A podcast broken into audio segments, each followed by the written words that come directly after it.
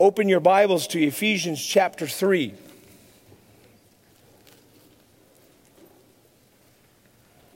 And here we see Paul was preparing himself to pray for the church. But he goes into this digression. He doesn't actually begin to pray until verse 14, which eventually we will get there. But before we get there, Paul's side note is very noteworthy. Two weeks ago, he shared with us how he is enduring prison by focusing on others instead of himself. Self forgetfulness. Last week, Pastor Chris spoke about the importance of the Word being the revelation of His will that comforts us in order that we do not lose heart. We are to cling to the Word of God. And this week, we'll see how the call of God helped Paul not to lose heart in prison. You see, Paul had a really firm grasp on the call in his life. It allowed him to endure hardship. He had a great passion for the call that Christ had given him. What is the call? When I say the call, do we all have an understanding of what that is? Philippians 3:14 might help us a little bit. Paul here, we see again his passion for this call. He says, "I press on to reach the end of the race and receive the heavenly prize for which God through Christ Jesus is calling us." We're all called. We're called out of the rat race into this race in which Christ has set before us, good works that we should walk in them, and there is a call upon us all. The call of God is simply the divine invitation to embrace salvation of God and to share that salvation. We've been called into the story of God and what God is doing and what He has begun from the very beginning we have the privilege to embrace and receive this divine eternal call. And that's what we see here in verse 6. We see Paul's passion for this call. So I'm going to begin by reading verse 6 in Ephesians chapter 3. And Paul says this, and this is God's plan both Gentiles and Jews who believe the good news share equally in the riches inherited by God's children. Both are part of the same body and both enjoy the promise of blessings because they belong to Christ Jesus. By God's grace and mighty power, I have been given the privilege of serving Him by spreading the good news. Though I am the least deserving of all God's people, He generously gave me the privilege of telling the Gentiles about this endless treasures available to them in Christ. Let's pray. Father God, this morning we would ask that you would align our heart, mind, and soul to receive all that you have for us in regards to the call upon us given by you. I would ask that you would allow your word to come alive and that you would give us ears to hear what the Spirit has to say. We submit to you. We need you. We're desperate for our Heavenly Father to continue to give orders in what you've called us into. So we ask this in your precious name. And all God's children said, Amen. Church, all God's children said, Amen. Amen. Amen. Paul's obviously in awe and excited about the call that he's been given to the Gentiles because, listen, at this point in Ephesians, he mentions it about eight times. This mystery of the Gentiles and the Jews sharing in the riches and the inheritance of Christ Jesus. He's obviously very excited about it. And this was Paul's specific call in his life. Verse 6 And this is God's plan. Both Gentiles and Jews who believe the good news share equally in the riches inherited by God's children. Both are part of the same body and both enjoy the promises of blessings because they belong to Christ Jesus. This is the specific call on Paul's life to make the gospel available to the Gentiles. And what tripped Paul out so much was that he was a Jew, and so he could see by his background it made sense that it would qualify him to preach the gospel to Jews. And yet he was overwhelmed by the continual opportunities he had and the mysteries that were revealed to him that the Gentiles were to share in this inheritance. They're to share the riches of God's children, to receive the promise of Jesus Christ uniting the Jews and the Gentiles. It was almost as if he was obsessed with it because he brings it up so much just in the book of Ephesians. But you look at the other epistles, he does the same. Because this was the specific call on Paul's life. To enjoy the unity of the Gentiles and the Jews in Christ. But understand that it's collaborated with the general call that we all have, and that is to preach the gospel to all, whether Jew, Gentile, black or white, young or old. See, for Paul, it might have made sense that he would be preaching to the Jews, yet God had a specific call on his life to the Gentiles. I can identify with Paul in this regards. I remember when God called me into the ministry. And it was specifically, um, I don't know, I think it was in September, like 17 years ago. It was uh, right down the street at Calvary Chapel, Santa Barbara. And I was leading a Bible study at UCSB, and uh, Pastor Ricky Ryan called me into his office and, and basically offered me a job as an intern to be the youth pastor for their high school ministry. Now, me, it didn't make sense at all. Because I don't know if you know, I'm Mexican, I'm big, and I'm not at all uh, a surfer. And that was kind of the church that had a surfer vibe.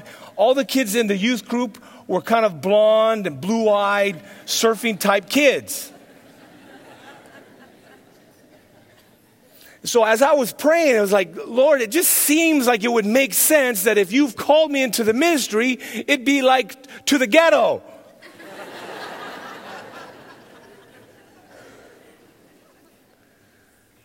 but, but God had another plan. He, he had called me specifically to youth. And now, mind you, until this day, I trip out. Uh, Ricky Ryan had great faith. Because at this point, I had never even been to a youth group. As a, as a high schooler, I was a heathen.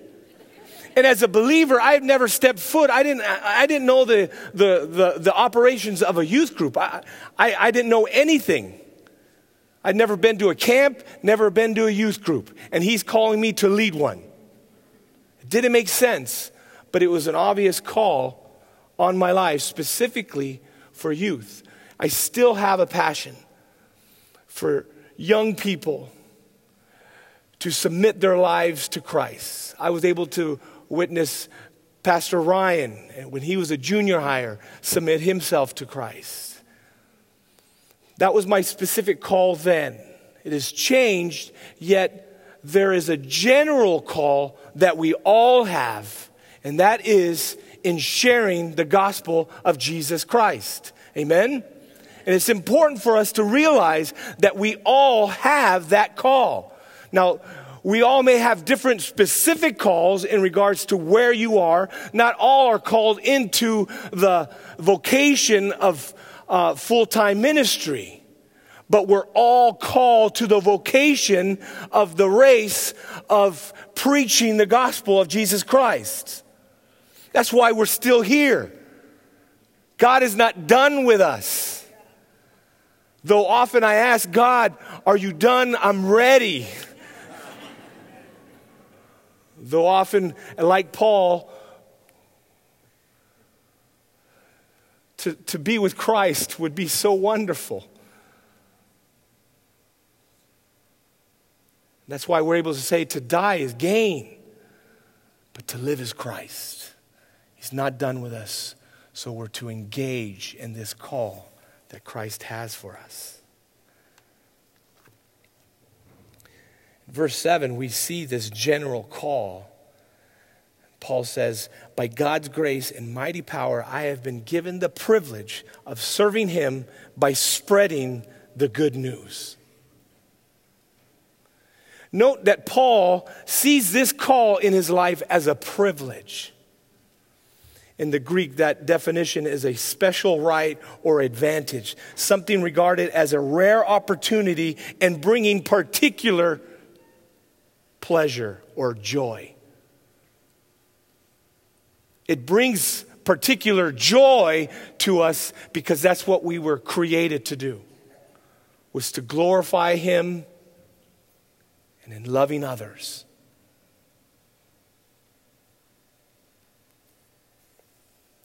this call upon our life is a privilege it's a privilege that wretched men and women are called to co labor with Christ in his endeavor to love the world, to further the kingdom of God. We've been called into it, and Paul notes that this is a great honor and privilege. But it's important, again, to note that we are all called to this Turn your Bibles real quick, if you would, to Second Corinthians. I don't have it up on the screen because I, I, would hope that you have your Bibles because we are in church. Fun little encouragement to bring your Bibles. No condemnation, though.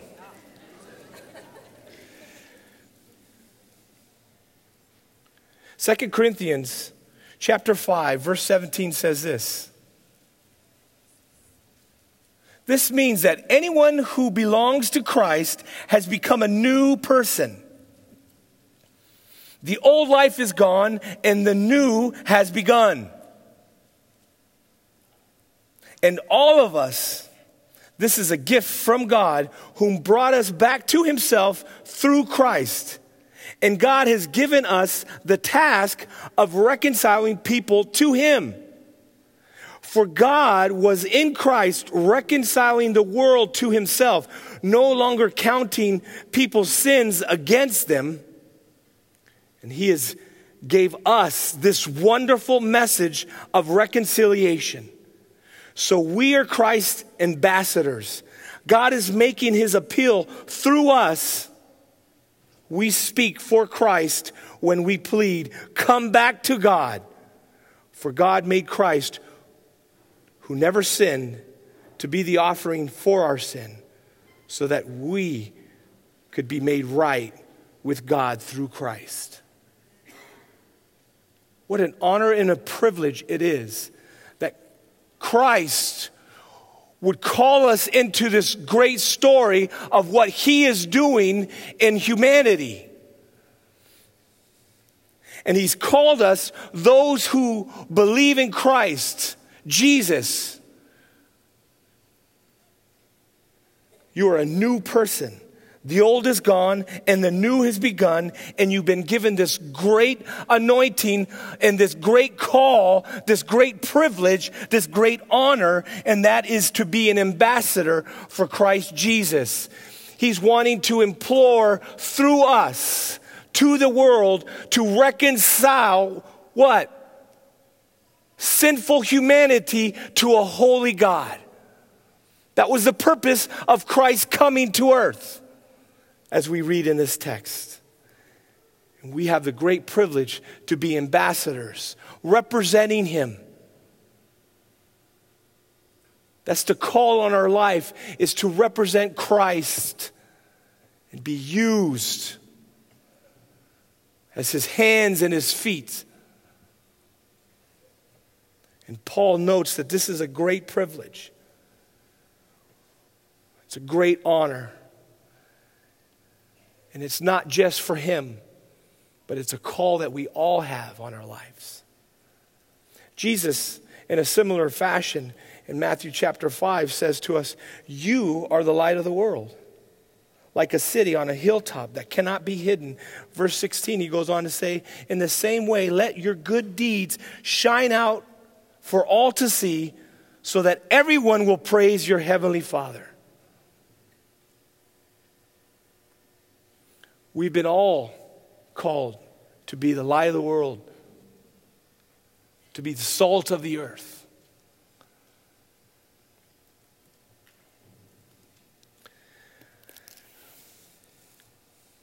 But what does it mean, friends?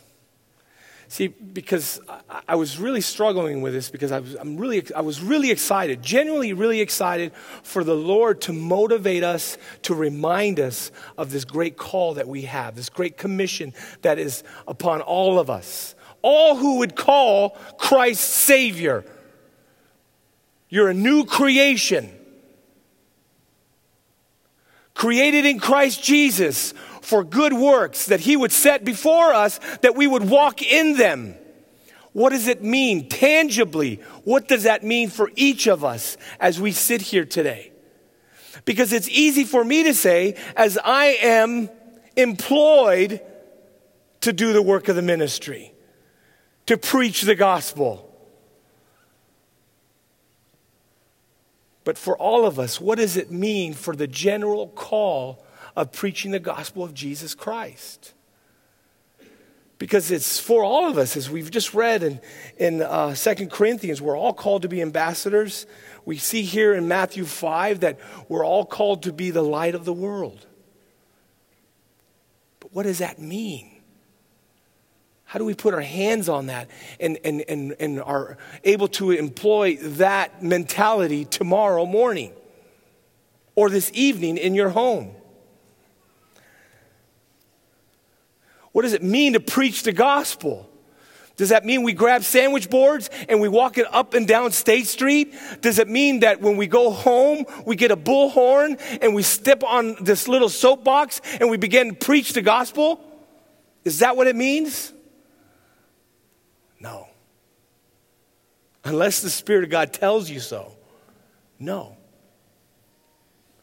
See, interesting here in verse 16, it says, Let your good deeds shine before men.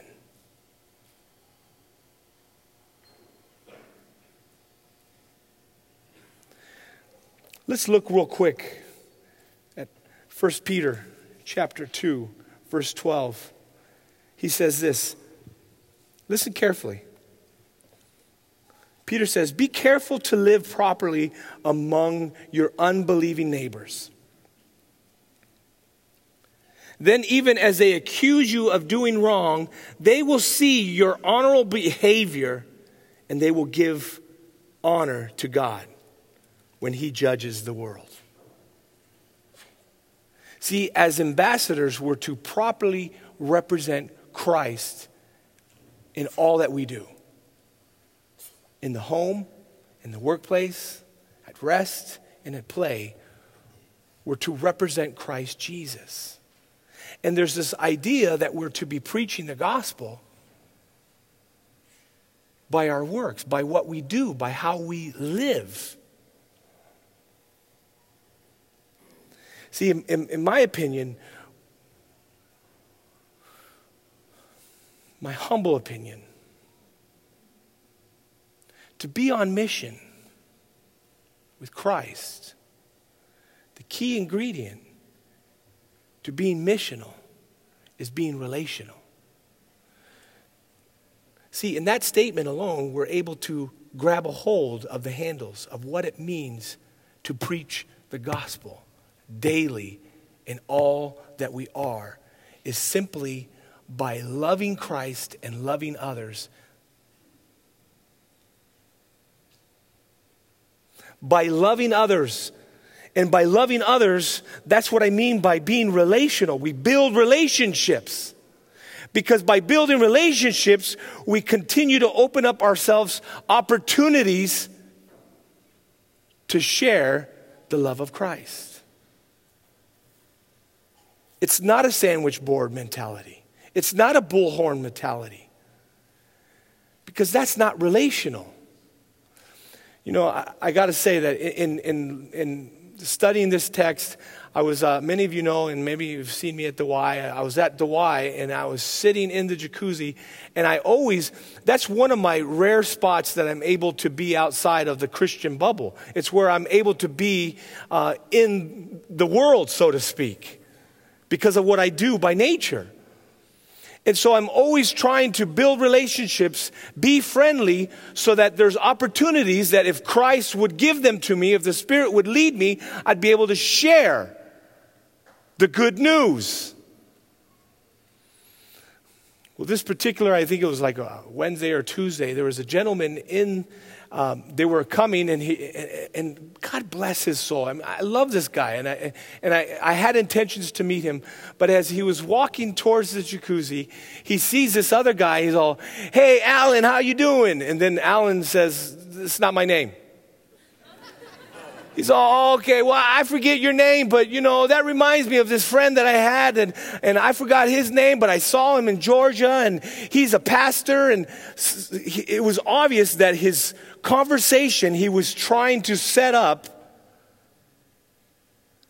this, uh, this opportunity. He was trying to force, set up an opportunity to share the gospel. Now, mind you, this Alan, who was not Alan, was not having it. this guy was going a mile a minute. And it, honestly, I was trying to understand the story, but it was so unbelievable. I was like, what is this guy saying? And as he's sitting in the, the jacuzzi, he's looking at the so called Alan, and Alan went like this. He turned his back on the guy, and the guy was still talking. Just still talking, just going at it.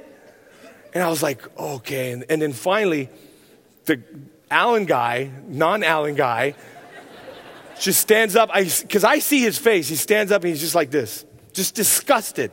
And he walked out and he left. And so now I'm like, okay, Lord, should I talk to this guy? Because what I wanted to say to him is like, hey, maybe you would remember his name if you knew about him. But in the whole time that we were sitting here, you were talking. You showed no interest in this guy.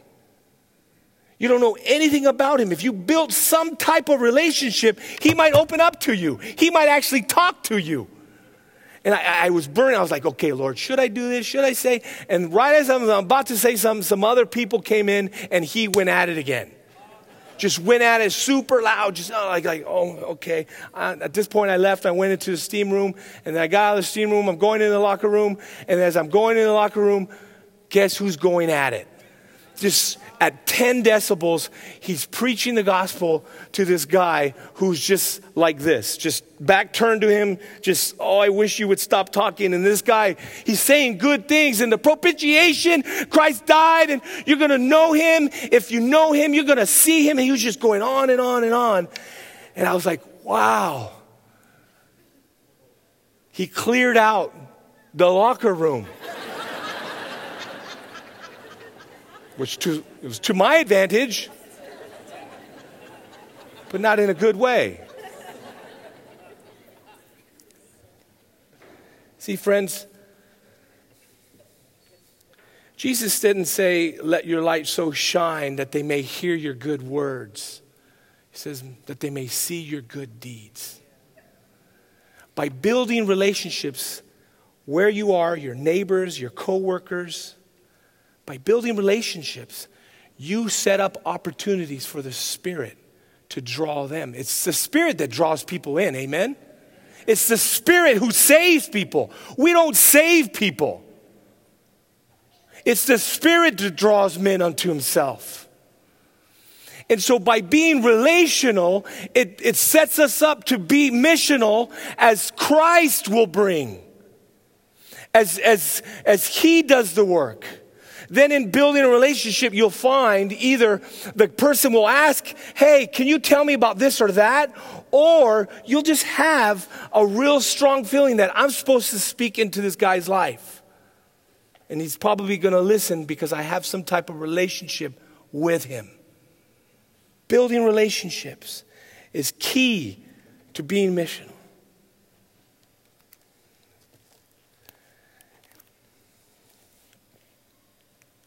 And as, as, we, as we get a grasp of that, as we understand that, that key function of what we've, that's a tangible tomorrow, that's tangibly something you can do. Is build a relationship with your coworker, build a relationship with your neighbor. And then kind of gauge where you are by, by your conversation. Did you walk away from that conversation being 99%? Of jabbing the jaw? Or were you able to ask questions and engage and be a normal human?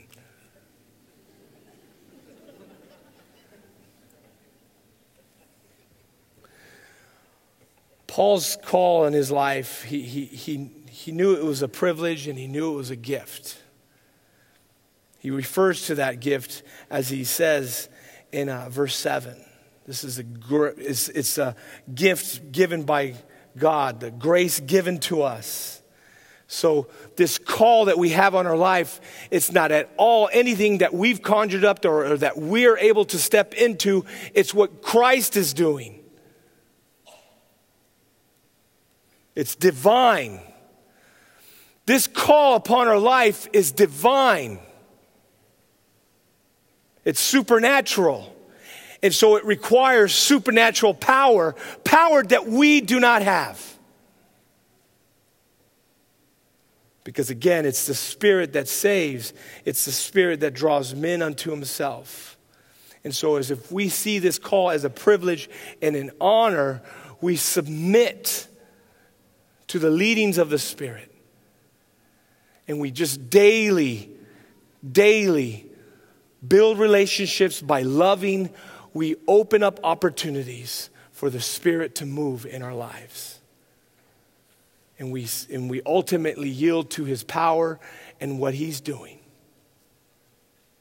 I'm sure many of you even have stories of when you've actually been able to engage and lead someone to the Lord. It's generally because of a relationship that was built and a heart that's been softened, and then you were used by the mighty hand of God to be an ambassador, to engage someone into eternity. That's an honor and a privilege. Amen? Paul understood that this was a privilege, and it put it in perspective as he remembers often. And, follow along with me in verse 8 of Ephesians 3. He puts it in perspective as he says this Though I am the least deserving of all God's people, He graciously gave me the privilege of telling the Gentiles about the endless treasures available to them in Christ. It's interesting. It, it's really interesting that Paul, with so many credentials, all his missionary journeys, a church planner, a disciple maker, Yet he refers to himself as the least deserving of all God's people. Why is that? It's, it's, it's kind of funny that way. But what I found with Paul is it's really funny because there's often times where he's opposite of that. Take, for instance, like Romans chapter 7. We all know this, we're familiar with it. Paul says, And I know that nothing good lives in me that is in my sinful nature. I want to do what is right, but I can't. I want to do what is good, but I don't. I do not want to do what is wrong, but I do it anyway. Oh, what a miserable person that I am. Who will free me from this life that is dominated by sin and death? And then in the very next chapter, Romans 8, he says, Despite all these things, we are more than conquerors in Christ Jesus. I've always tripped out on this one. 1 Corinthians 15 9, he says, For I am the least of all apostles. In fact, I'm not even worthy to be called an apostle after the way I persecuted the church. And yet, in the very next verse, he says, But whatever I am now, it's because God poured out his special favor on me. And not without result, for I've worked harder than any other apostle. Yet it is not me, but God who is working through me by his grace. See, it's kind of funny. It's like, I'm not even worthy to be called an apostle, but I'm the hardest working apostle ever known to man.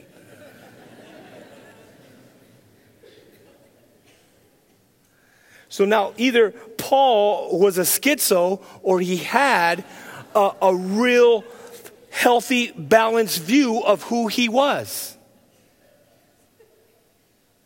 the balanced view of his call allowed him not to lose heart in the difficulties of the mission of God. That balanced view helped him to maintain the course of knowing, knowing who he was in the flesh and knowing who he was in the spirit. If you remember, I pointed that out just here in the book of Ephesians. Ephesians 1, he, he, he, really lays out of who we are in Christ, our identity, that we are chosen, accepted, and adopted into the beloved. And then in chapter 2, you, you were people with no hope. You were dead. You were children of wrath. And so he gives us this balanced view of who we are and our call. The Bible in a whole kind of does that for us.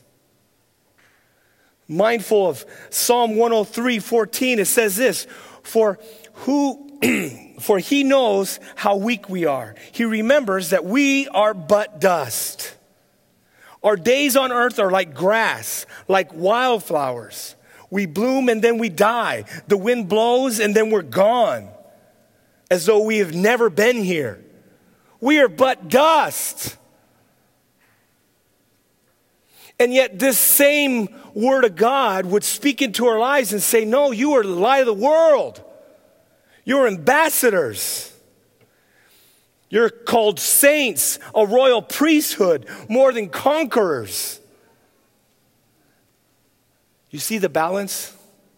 It's, it's really wise for us to maintain this healthy balance as Paul did, remembering our foolishness, but accepting the wisdom and grace of God. And I found that the problem often for us today as a church, we either disqualify ourselves from the mission of God or we pridefully overqualify ourselves. And we don't hold the right balance. We're either getting ahead of God or we're lagging behind. We either go the route of Eeyore, woe is me, pity party, we lag behind the mission of God, or we go the route of Tigger, where we get ahead of the Lord. Pridefully, overconfident, advancing without the Spirit of God. Remember Tigger when he when he when they went into the forest and he just got so excited, so filled with zeal that he got lost. He was lost in that tree for like many pages. and then you got Eeyore. Oh, woe is me. So often uh, in the church, we, we, we, we lean one way or the other. We're called to have a healthy balance in who we are not lagging behind or not getting ahead, because neither are fruitful to the kingdom of God. Neither are fruitful to the call of Christ on our life. See, in my opinion, the gospel does not let our head get too fat or hang too low. It gives us a proper perspective that I'm undeserving and it's a privilege and an honor, and yet I will move forward in loving others, building relationships, prepared to preach the gospel to anyone who the Spirit leads.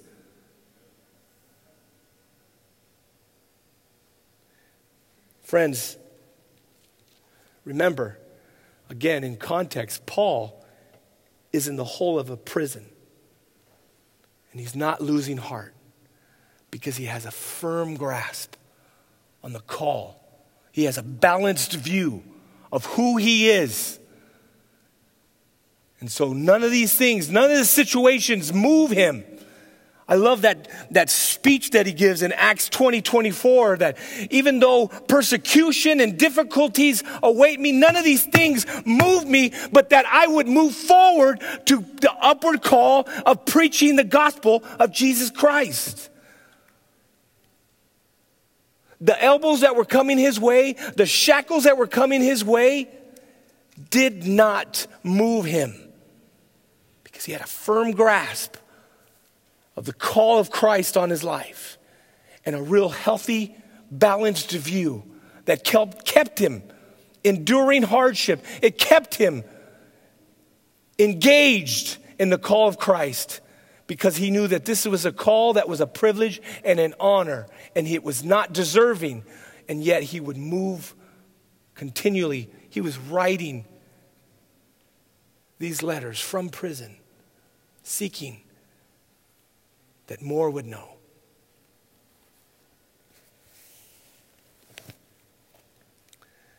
Friends, the harvest is plentiful, but the workers are few. So many don't have a firm grasp of the call that Christ has for you. Life doesn't have to be mundane. Work tomorrow doesn't have to be uh, just whistle while you work. It's a harvest. Your neighbors are perishing. Build relationships. Give opportunity for the Spirit to move that you might preach the gospel. It's not time to disqualify yourself because of your stupidities. You got to get off your high horse. Be humbled. Be balanced.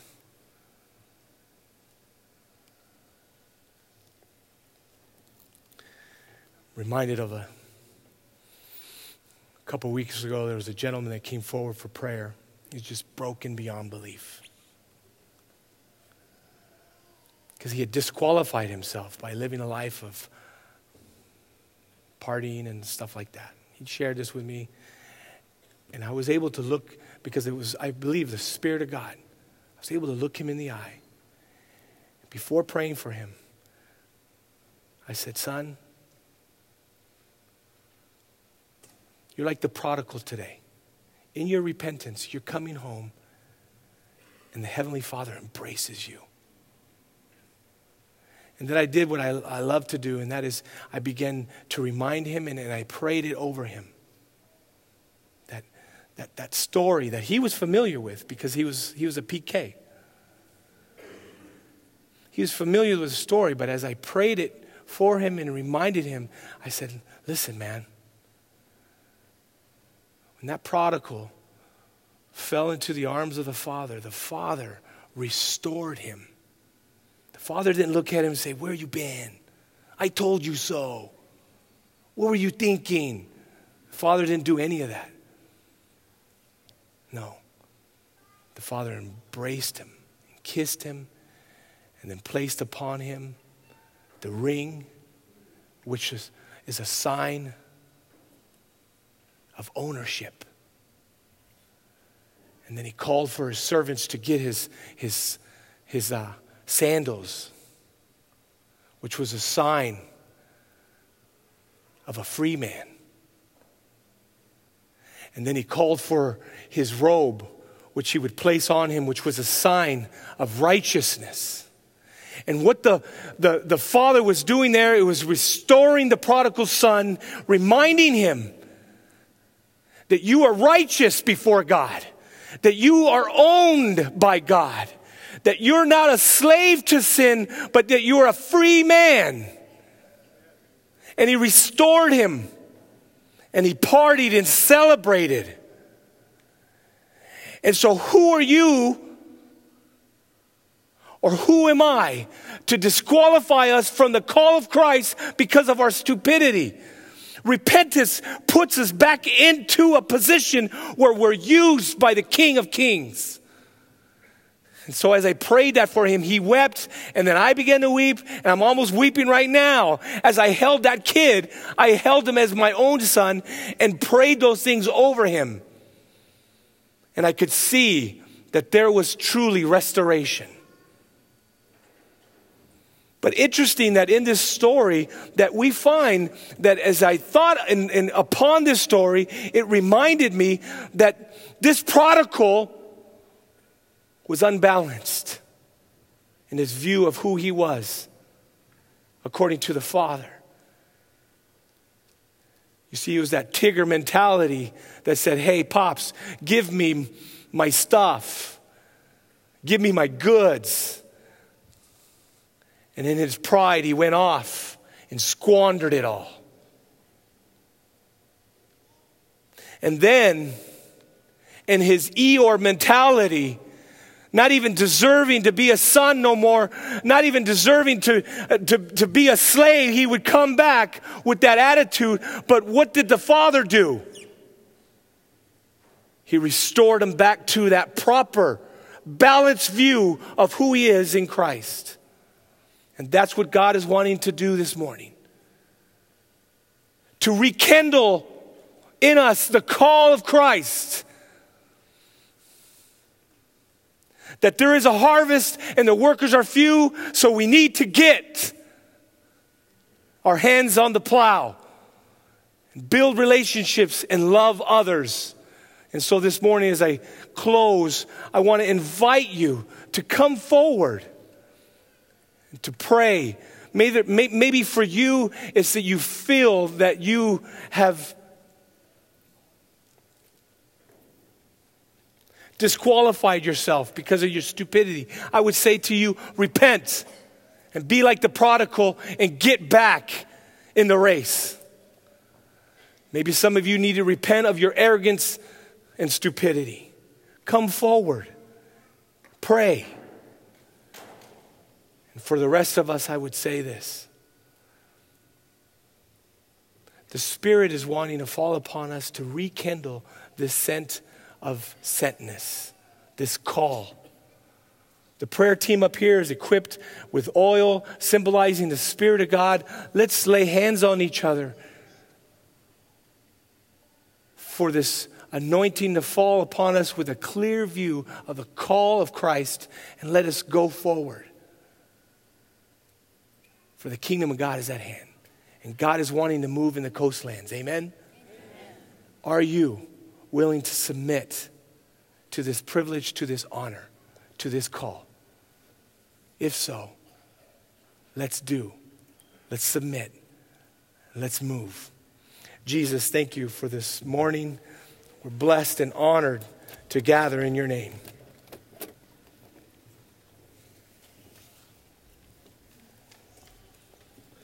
And in this gathering, Lord, we would ask for your spirit to fall heavy upon us, that we would be a people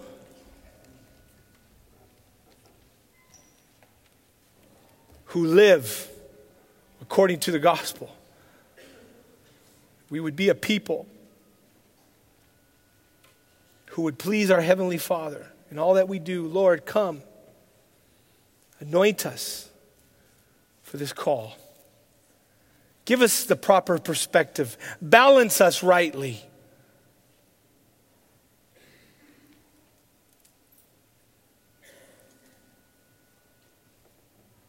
We're honored this morning. We love you, King Jesus. We desire your heavy hand upon us to guide, lead, and direct us. In this call, we pray in your name. Amen.